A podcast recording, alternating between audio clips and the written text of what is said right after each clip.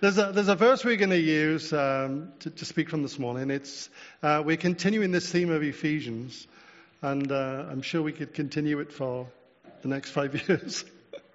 so it's Ephesians 2, verse 10, and, it, and it's, it's a very simple verse, and the verse says this For we are his workmanship, created in Christ Jesus for good works, which God prepared beforehand that we should walk in them. There's like three, there's like three parts to that uh, verse. You know, the, the, first part is this For we are his workmanship. Uh, the second part is this created in Christ Jesus for good works. And the third part is this that God prepared beforehand that we should walk in them. It's, uh, it's not good enough for us just to have information or to receive a revelation. There's something we have to walk in. And, um, and the Apostle Paul, he, um, he uses this term walk. When you read his epistles, uh, this word walk will appear quite a few times. But if you only look at, uh, if you only look at, yes, Lord. but if you look at, if you look at um, the book of Ephesians, this term walk occurs quite a few times. Um, he encourages us to walk in the good works that God has prepared in advance for us. He encourages us to walk in love. Well, that's really important as well. He encourages us to walk in unity, and he encourages us to walk in um, wisdom. That's, that's, the, that's, the, that's the, the fourth one. So, so, so obviously our Christian walk should be one of where we are knowing our purpose and walking in the things that God has prepared for us. It should be one where we are walking in love, where we know this love of God that cannot be known. It should be one where we are walking in unity with one another and with the Holy Ghost and with what God is doing in us and in great wisdom. So, um, four really difficult things to do.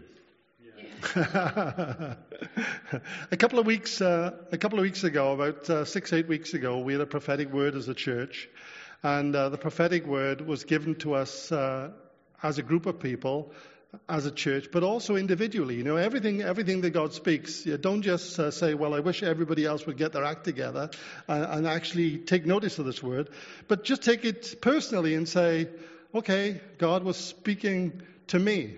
What, what am I required to do?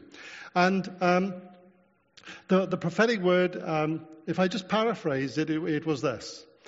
Um, God says that in this season that we're in as a church, um, if you take a step, if you take one step towards me in this season, I like, I like the phrase that was used. Uh, God said, I will build a bridge towards you. Isn't that amazing? You know, we, we, we think God is like, you do this, I'll do that. You know, that's us. That's me. I very often said to the kids when they were growing up, now if you do this, I'll do that. Yeah. Yeah. If you behave yourself, you get an ice cream. If you, if you do this, you get a rabbit. it's like this for that. But God is always on the opposites of what we expect. And he, and he said in that prophetic word, if you will take in this season, in this day of, how, how many of you know that the opportunity of a lifetime, I like this quote. There's lots of quotes I like, but the opportunity of, of a lifetime is only for the lifetime of the opportunity. You, you have to you have to go for something when there's a, an opportunity, when there's something you can grasp. Not, not everything eh, stays open for everything, you know? The, the opportunity of a lifetime is only for the lifetime of the opportunity. And God said, if you will take a step towards me in this season, I will build a bridge towards you. It sounds like a, a great promise. And I want to be really practical in, in what we share today. We've been looking at um, the book of Ephesians for probably two months or more. And uh, I know that every week you go away and you sort of you study it and, and you're in it and you're constantly digging. Is that you? Is that you? Am I, am I talking to anybody? but, um, you know, it's, um, it can be a very difficult book to understand. Um, you know, um, the Apostle Paul is talking very often about concepts that are very difficult. And, um, you know, very often he's talking about mysteries, uh, and he says they're mysteries. And he, uh, he encourages us to uh, be seated in heavenly places. And we all say, well, how do we do that? You know, and, and we try and look at that stuff. How, how is it we do? We have to do our everyday life. And we're encouraged to seat in these heavenly places and understand who we are in Christ. Uh, and then he talks about, um, you know, I'm praying that you would know the love of God, which cannot possibly be known. It's so deep, it's so wide, it's so long, it's so, you know, it's it's, it's infinite. It goes on, and he says, but I'm praying that you'll get it. you need to put your hand on your head and say, I'm praying I get it as well. and praying, this, is, this has to be a revelation that, that comes to you. And then, and then he, then he says, uh, you know, I'm praying that you will know the peace of God that passes all understanding. and he, he, he talks about mysteries. The mystery of the incarnation, Christ in human form, God loving us, Christ in us, Christ in, these are all mysteries. Uh, you know, he says, uh, the mystery of this love of God, the mystery of this uh, peace of God that passes all understanding. The, the men will like this one. He said that all of these things were mysteries, but he said marriage is a profound mystery. Oh, hallelujah. I like that one. I, we could just preach on that one. uh, but he does qualify it and say, but I'm not speaking only of marriage, but I'm speaking of Christ and his church. And so there is, there is so much in this that really, we really need to meditate on these things. Uh, the, the art of meditation, the art of going away and chewing stuff you know, if you want to get the most out of your food, you really have to chew it. And the most important thing you have to do is you have to. Was it something I said? Did the anointing just go off me? the most important thing, the most important thing you have to do with your food is you have to swallow it.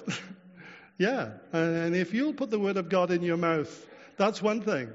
But if you'll swallow it, it'll do you some good. And it will end up being part of who you really are. So, there are some very difficult concepts. And even, even the Apostle Peter said of Paul, uh, in Peter's second epistle, chapter 3, verse 16, he says, Our brother Paul says things that are hard to understand. So if the Apostle Peter can get it, you're okay you're okay. But, but press on because you, you really have to press in and look. And the, the Apostle Paul doesn't want the Ephesian church. The, you, you have to see his heart as he writes this letter. He doesn't want the Ephesian church just to be a bunch of religious people. Uh, he doesn't just want them to be go to church on Sunday, turn up Wednesday, come to a prayer meeting. He, he doesn't want that for them. He really wants them to discover who they are and what God has called them to be. And, and He doesn't just want them to discover it, He wants them to walk. Walk in it. There has to be a stepping out at some point where you step out into everything that God has got for you. Um, if there's anything you take away from what I say today, I really want you to, I really want to say something very simple to you, and that it is, why don't you determine today that you'll take a step that you'll take a step towards God in a new way. I ask God, what, what is it that I need to step out in? What, what is it that I need to do, you know, to, to get out of this comfortable zone that I'm in, where, where, I, where, where no change has happened, but, but now I'm ready to, to go and to step into something new without knowing, without knowing what the next step is. Amen? I think that's a good prayer. I think it's a good prayer. Okay, okay. So I got um, I got four things I want to say, and the first thing is this. Um, the first thing is we are His workmanship, created in Christ Jesus for good works, which God has prepared in advance for us. There are three things in that first point. and the th- this is what I want to say about those three things. You have to believe them. You have to believe that this is talking about you. You have to believe that when God says these things, when these words are mentioned, this is not about the person next to you or the speaker or the pastors or any of the leaders of the church or anybody else. You must say, I totally believe what God says about me. I am his workmanship. That's difficult, isn't it? Because you know we look at other people, and in, this like social media type world, we're constantly comparing ourselves to somebody else. I look at Steve and, and Claire, you know, on the, the piano, and Simon and uh, all the musicians, and I wish I could play like them. But that's not what I'm called to do. But I wish I could do it. and, and, I see a lot of gifting in people. I think I wish, I wish I could do that. But I have to connect with the things that God has called me to do. When God created Adam and Eve and his creation, he stood back and he said these words. I've done a really good job. It's, it's good. And you have to hear God speak these words over you. Listen to me. You have to hear God speak. Stop looking at that person next to you. Stop looking at that person in front of you. You, you need to hear these words over you. When God created you, God said, Oh, it's so good. I like this. I did a good job when I created this person. Could you believe that? Nobody, okay. okay, well, I go to my next point. I'm trying to, uh, listen, I'm trying to make you think, and I'm t- trying to be provocative because we can all believe it for somebody else, but we cannot believe it for ourselves because we think there is something I must work on. Well, if you think you can improve on what God has done, that's an incredibly Arrogant. That's the word I was looking for. That's an incredibly arrogant way to think. Because God made you as you are. Wow, God, God made you as you are. And he, He's very happy with that. And, and the second thing in that first thought is this that you were created for purpose. You may be beautiful.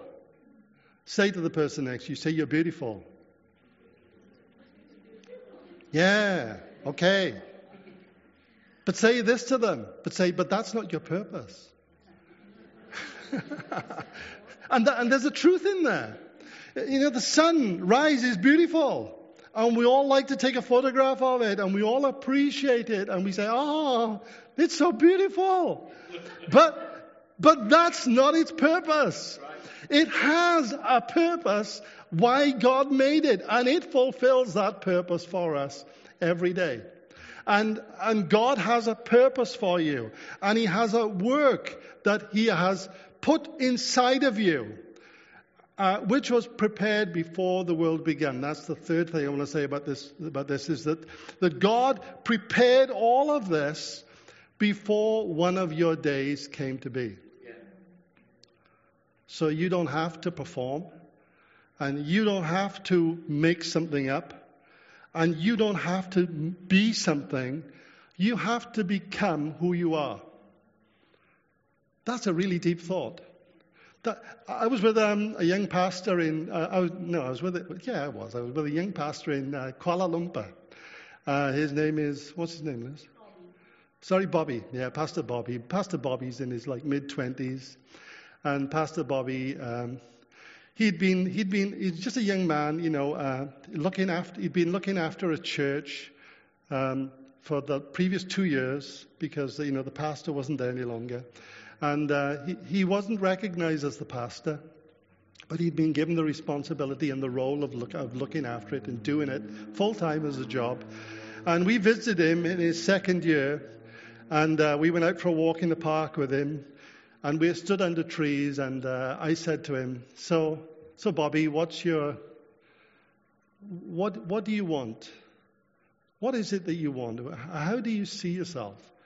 He said, "Victor, I would really, really, really like to become a pastor."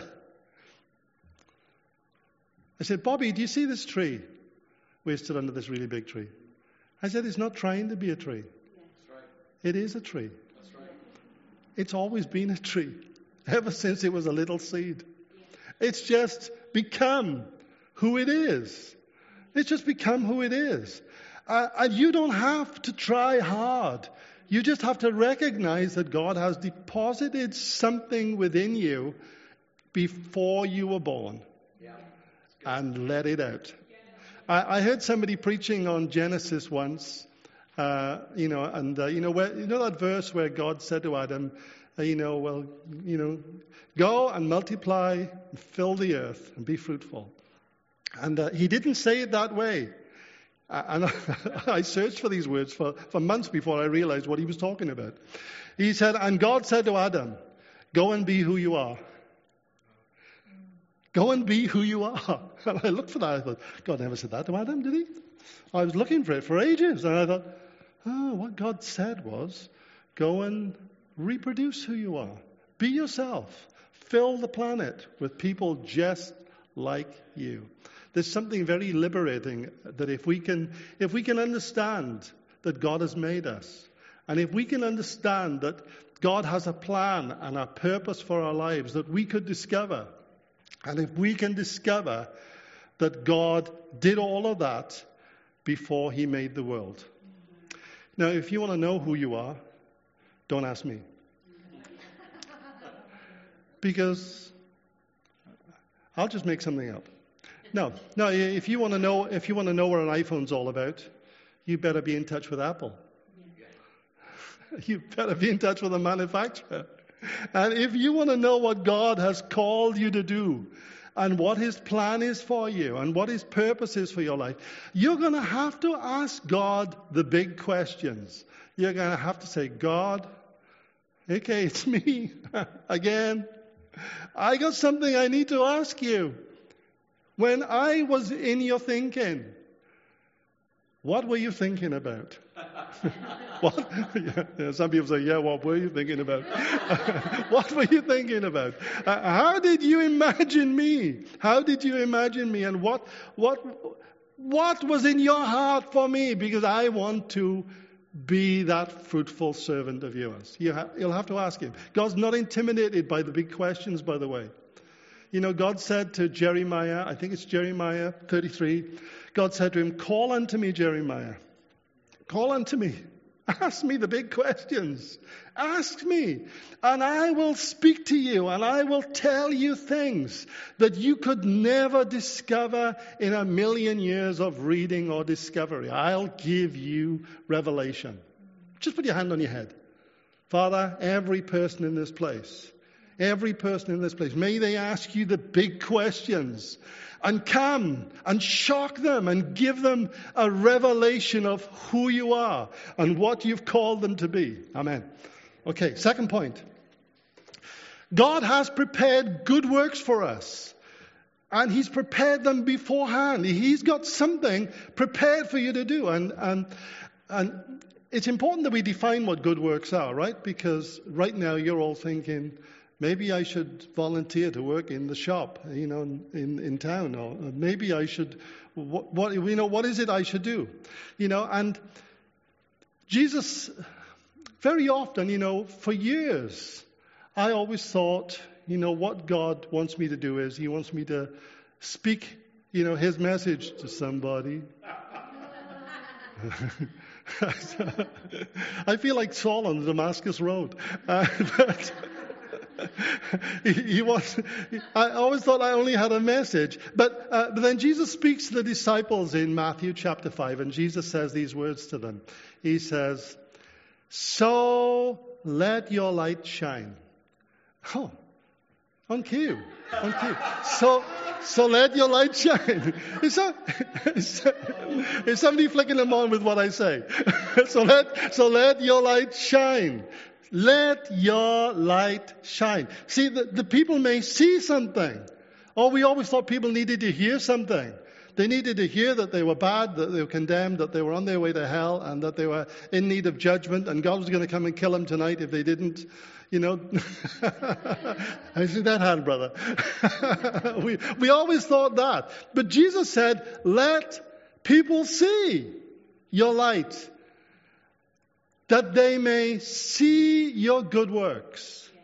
That they may see your good works and glorify your Father in heaven. There are people that don't believe in God. There are people that don't know who Jesus is.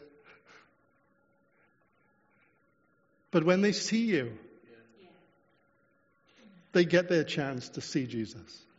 When they see you, they get their chance to believe.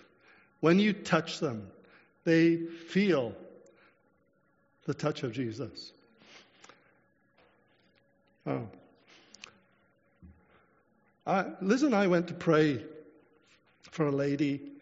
You know, we were having a coffee in Argentina, and um, with a friend of ours, and our friend said, uh, she said, before we part company, could we go and pray for a friend of mine? She's really, she's suffering quite badly uh, with her nerves, with anxiety, with all sorts of stuff. Life's not going well for her. She's not a Christian, but she's open. I, I think she'd let you pray for her.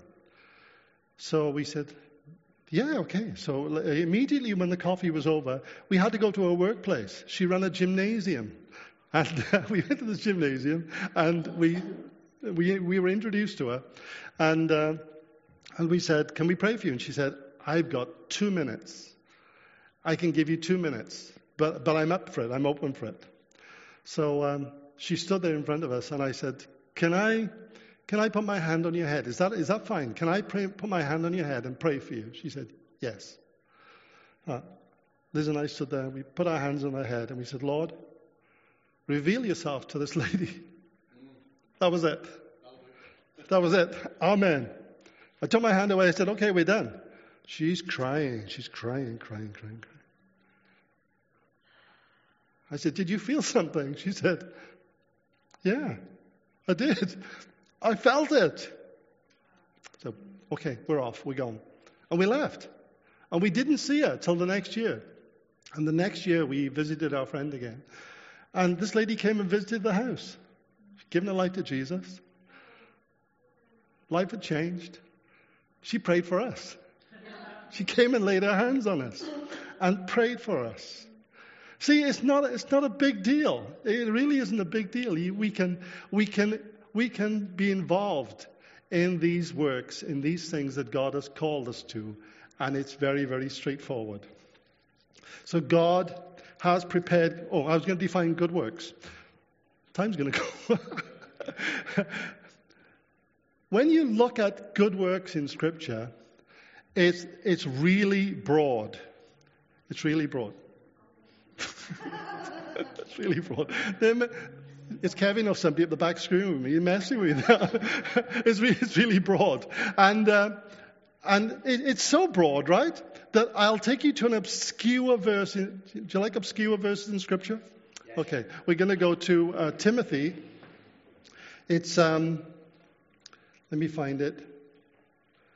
Okay, it's 1 Timothy 5, verse 9. 1 Timothy 5, verse 9.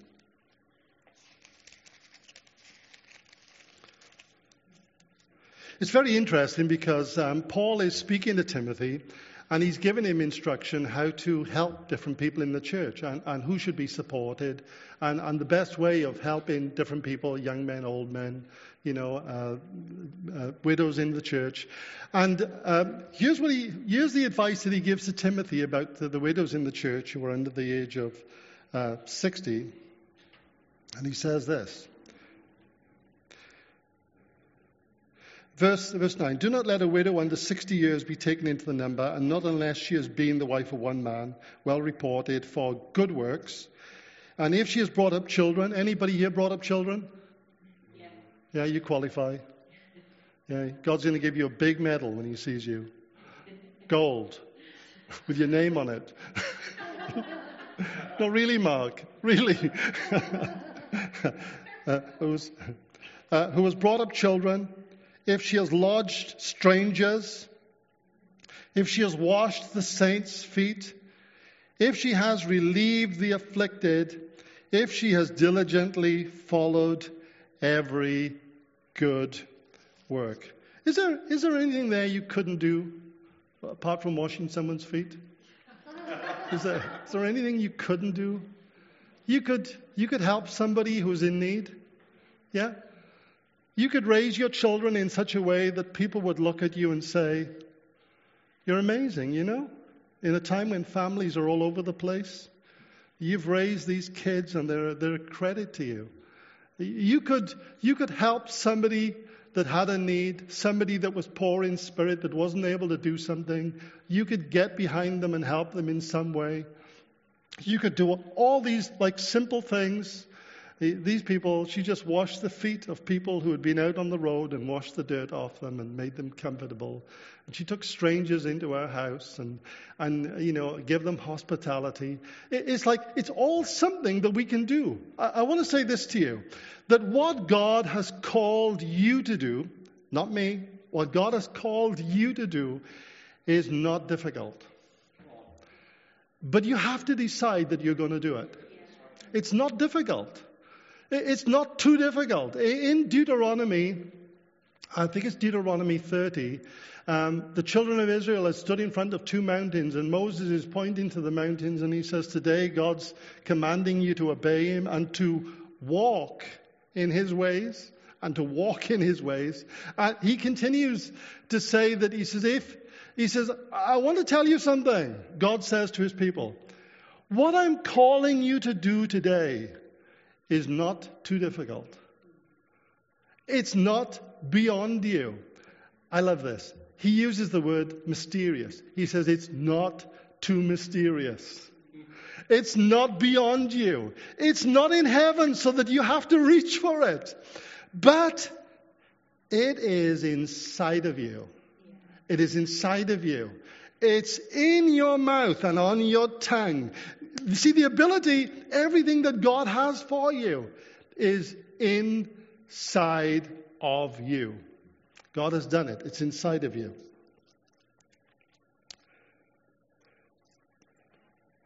Jesus, uh, John chapter 9, verse 1, Jesus um, walks along the road and comes across a man who's blind, and he's been blind from birth. And the disciples ask the dull questions. You know, you read the Gospels, the disciples are always asking stupid questions. That's okay. God can put up with you asking daft questions. You know, as long as you can take his short answers. And, and the, the disciples say to Jesus, Well, Lord, who sinned, this man or his parents? And Jesus said, No, neither, neither. but that the works of God may be manifest. Have you ever, ever seen somebody that needs something? You ever seen somebody who's poor? You ever seen somebody who's needy? Have you ever seen somebody that you could meet their need? And have you ever thought to yourself, the works of God could be manifest in this person if I would stretch my hand towards them, if I would bless them? God could be manifested in his works, and my light could shine and people could see that I really was Jesus on the earth. Jesus then said these words I must work the works that the Father has put for me to do. Say those words. Say, I must. Say, I must. Say, no, Victor, I must. Come now, come on, I can listen, come on, come on now. I want to lead you. I want to lead you into a place where you're going to be judged if you don't do it. well, well, there's like, a, there's like a big angel at the back of the church with a, with a pen and paper. He's taking names. He's saying, I saw Mark nod his head. I saw it. Say, I must. I must work the works I must work the works that the Father has prepared for me to do.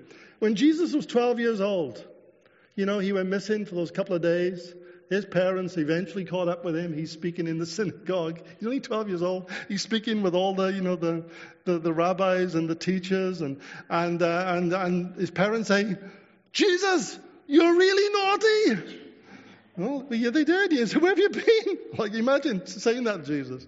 And Jesus said, Don't you know?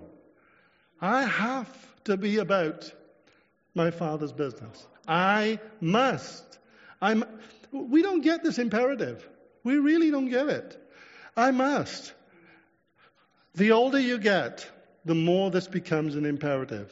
Today, for me, in my 60s, it's not so imperative as it will be on. It's not so imperative as it will be on Wednesday when I'm in my 70s.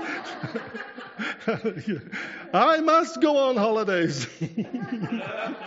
I need Jesus. I need to go through Samaria. I need.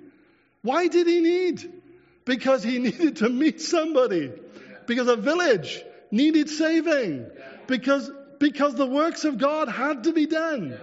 It's there. It's all through this. Once you begin to see this stuff, it's, it's all the way through Scripture. Um, I like the law first mention.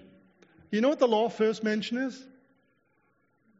Oh, come on. You're all Bible students. The, the, the law first mention is, is really simple. It's the very first place in the Bible that you see this thing. So, like, if you were thinking of um, worship, you know, uh, we all think we know what worship is. And, uh, you know, and worship can be many things. It can be a list of songs.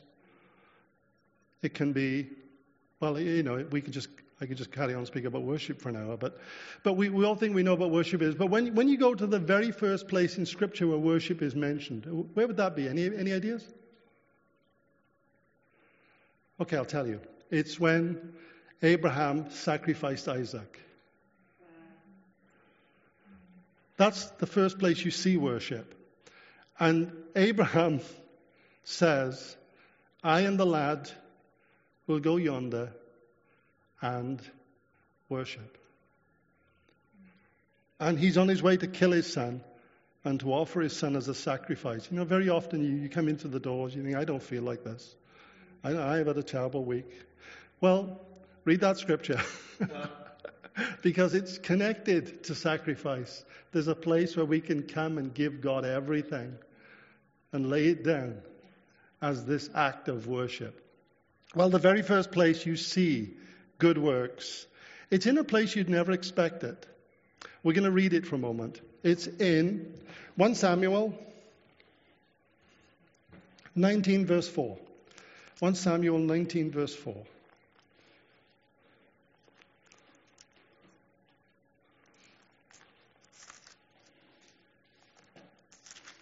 And 1 Samuel 19, verse 4 says this uh, Jonathan is speaking to King Saul, who wants to kill, da- wants to kill David. And Jonathan is really uh, trying to persuade him out of that. And Jonathan says these words Then Jonathan spoke well of David to Saul his father and said to him, Let not the king sin against his servant, against David because he has not sinned against you and because his works have been very good towards you. For he took his life in his hands and killed the Philistine, and the Lord brought about a great deliverance for all of Israel. It's the very first place in the Bible, in, in the New King James Version anyway, that you'll see very good works. Killing a giant is a good work. Healing the sick is a good work. Doing miracles is a good work. Washing someone's feet and humbling yourself and helping the poor in spirit and helping the people who really need is a really, really good work. Is there something there you could do out of all those things? There's a, maybe it's like the fighting the giants, yeah? maybe it's the washing of the feet. Not for me. I prefer to fight the giants. Maybe it's, maybe it's whatever comes across your path, like Jesus said. And you, and you say, there, there will come a day. Let me prophesy this over you. Oh, here we go. I declare there will come a day in the not too distant future that you'll come across a need that only you can meet. And you will know in that moment that this need is there. so that the works of God can be worked. And if you will engage yourself in the task, and if you'll say to yourself, I must work the works, then your light will shine. and men and women will give thanks to God for you. Yeah? Okay. I got 15 minutes. I got 15 minutes. I, I get to my next point. okay. Prepared. The third point is this that God prepared all of these things in advance. I'm going to make this really quick. God prepared everything that you are, that you are to become, that you are to do, God prepared in advance. You cannot qualify for it because it's in you. Think about that. You cannot become it or make yourself become it because it's who you really are. It's who you really are. So I take an acorn, I hide it in my hand, I hold it up, and I say to you, What do I have in my hand? Sorry? An acorn. Or if you were a visionary, you'd say, Victor, what you have is potential. Because if you take the acorn and you put it in a place where it can be nurtured and where it can be fed, it can become something. It has the potential to become. You have the potential to become in the right environment. You, I say, but what do I really have in my hand? Oh, you say, oh, now, now that you say potential, I say oak tree. Yeah, that's right, oak tree. But that's not speaking highly enough of the acorn. Because the acorn has the ability to reproduce itself. What I'm holding is not just potential. It's not just an acorn. It's not just an oak tree, it's a. Absolutely. Yeah, it's a forest. It's a sailing ship. It's a coffee table. It's, it can become anything in the hands of the Creator. The God who created the acorn created you. And he put all of that destiny inside of you. It's there. You're not waiting to be recognized. You're, not waiting for a badge. You're not waiting to be sent. You're not waiting to be called. God's waiting for you to become who you are. When you're happy with who you are. Yeah? Amen. Okay, last point. Close my Bible. No more scriptures, no more verses. I want to make it really practical for you because we were talking at the beginning about taking first steps. And, um, you know, that leads to the question well, what happens if I take the first step? I have no idea. I have no idea. I, and you, you know, everything in the kingdom of God works by faith. You, you have to take a step. When you take the step, you know, when you take the step, God opens up another step. When you take another step, God gives you the next step. God keeps building these bridges towards you, and He keeps coming towards you. You know, um, so 1997 was a big year for Liz and I, because we'd been Christians like for like 100 years and uh, didn't know who we were. We didn't know who we were. We didn't know what we were to do, and I didn't really care either. I got to be honest with you. I was very happy not knowing who I was. Uh, just going to church, helping out where I could, doing what I could.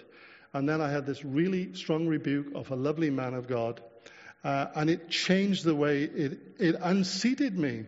It was like um, an earthquake under my spiritual foundations, and it changed. And in December of 1997, Liz and I came to a decision.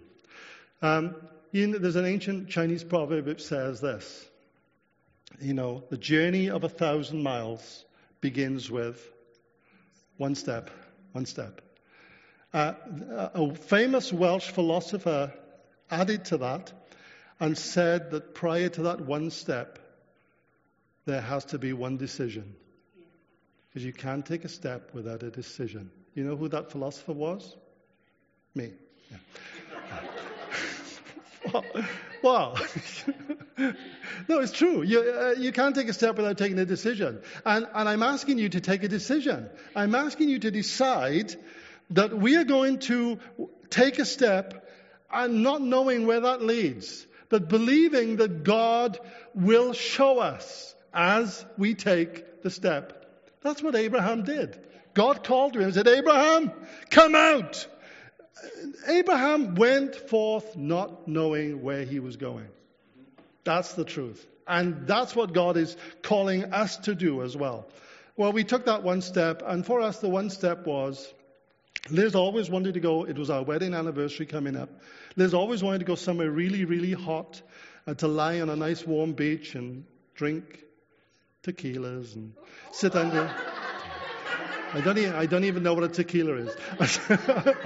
I thought it was a, I thought it was an electric car until last week. oh, that's a Tesla. Sorry.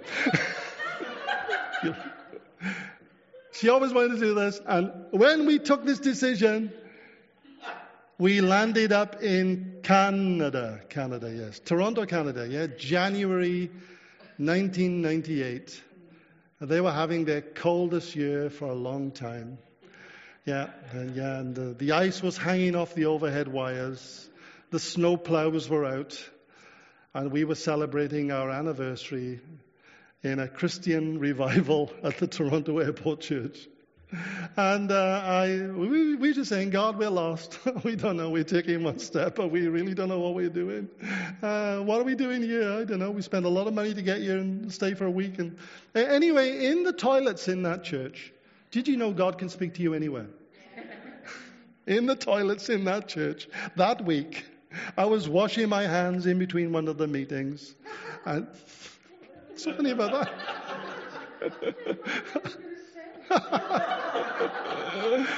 and a man stood next to me and he had a northern accent. He was from Dudley. And his name was Trevor Baker. Ever, anybody ever heard of Trevor Baker? Yeah. Trevor Baker from Dudley. Uh, and uh, we got talking just as I was washing my hands. And where are you from? And what do you do? And I said, We're here and we don't know what we're doing, but uh, we, we know God's got a call on our lives and so we're going for it. And, and he said, Well, if you believe that, I'm taking a team to India next January. Do you want to come? I said, Yes, yes, that's, that's the next step. We'll, we'll do it. And I persuaded 14 people to come with me to Calcutta the following January, one year later. It was like real revenge on the church for all the hardships they'd put me through. I took 14 people to Calcutta when we arrived in Calcutta. Oh my goodness, if you've ever been to India, well, go to the Goa, but don't go to Calcutta. Because we, we were in Calcutta, and Calcutta, you know, the accommodation really wasn't five star. It wasn't any star, really. Um, after, the first, after the first night, we had to change the accommodation because in a room that should have only had two people, there were like 50 or 60 other occupants under the bed. And, and that was my first taste of India and Calcutta, and it just continued to get better. Because the church were feeding us, and the church were feeding us. They were doing, bless them, they were doing. We did a, a conference for leaders. The church would do it, feeding us. They were cooking all the food in metal buckets, as you do. And um, it was curry, and um, it looked like it was still alive when they fed it to us. It was being cooked in mustard seed oil. If you've ever smelt mustard oil, it's repugnant. And every time, every time the dinner bell went, my stomach also did a leap for joy as I smelt the mustard seed. And it was served out of metal buckets onto metal plates that somebody had eaten off before me because they didn't wash the plates. And we all ate with our hands. And after three days of that, I became very spiritual and started fasting. Until we found an American bakery later that week. And we ate there for the rest of the time we were in India. And I swore blind I would never go back to India ever again. But on the team in India, there was a man with us from Alaska. And he was on his first mission trip, and his name was Steve Tolliver, pastor of a church in Alaska. And when we parted company that week, Steve Tolliver said to me, uh, he said, Well, Victor, if ever, if ever you're in Alaska, you know it's the center of the universe, come and see us. And I said, Steve, it's been great seeing you this week. And if ever you're in Wales, Come and see us. It's never going to happen. you know, I, I really, it was just pleasantries and being polite. And I thought I'd never ever see him again. And we left, and we parted company, and I returned to Wales. And three months later, he and his family were in our home in, in Pontypool. Yeah. Three months later. And that was 1998. And, in, and from that moment onwards, we went to visit Steve Tolliver in Alaska every January and have continued up until last year, so over 20 years, every year. And every year for about 15 years, he visited us in Wales. Anyway, I was preaching one of his meetings in Alaska in 2003. And after I finished preaching, somebody walked up to me and said, I really enjoyed you today. When you were preaching, the strangest thing happened. I said, What was that? He said, I could see you preaching in Indonesia. This is 2003, just four years after we took this decision. And I said, Yeah, I could see that. I really could. I was wide open. I was wide open for God to do something with me. And he said to me, Well, why don't you go? so I laughed. I said, Well, I will. He said, Well, when are you going? I said, Well, when I've saved the money, when I've saved the money, he said, Let's short circuit this whole thing. I'll buy your ticket. When are you going? He did. He bought my airfare to Indonesia. I said, I'll go next month. And I went the following month. I did. I was, re- I was really, I was up for it. I was up, you know, whatever's the next step, I'll go. And I went to Indonesia the next month. And uh, went and toured Indonesia with a friend of mine who had a ministry there. And when we were in Indonesia, I asked God every day for 10 days, What am I doing here? Is this a holiday? Are you showing me something? What? What's this all about? You know, you've got to ask God these questions. And God never spoke back to me. On our last meeting, a lady in the church we were in walked up to me with an envelope and said, I've been praying about you. God's really been speaking to me about you. I said, Well, thank you very much. God said to give you this. And I took what I thought was a prophetic word or a prayer from her in an envelope and I stuffed it in my pocket. I said, Thank you very much. I thought, what a, what a precious soul, you know, somebody that prays for you, somebody who's thinking about you, somebody who's diligent enough to write down a prophetic word. And I went back to the hotel, and just before I go into bed that night, I, I felt that I felt that envelope in my pocket, and I hmm. I'll read this before I go to sleep. And so I took it out of my pocket, opened it up, and it was $1,000 in $100 notes. And when I seen it, I knew what it was. It was the return airfare for Liz to accompany me back to Indonesia in three months' time. And we used the $1,000 and, we, and we went to Indonesia. As a result of that one woman's listening to God, we went back to Indonesia for the next 19, 20 years and still travel there. Are you willing to take a step? You're not answering me. Listen, you've got to think out loud and say something. Are you willing to take a step? It's, what God has put in front of you is not too difficult. He's not calling you to go to India. Listen, I'm not expecting you to go to China or Indonesia or to do anything that's too difficult. Uh, all I'm saying is, if God was to put a good work in front of you this week, would you say, I must do the works of Him that sent me? Amen.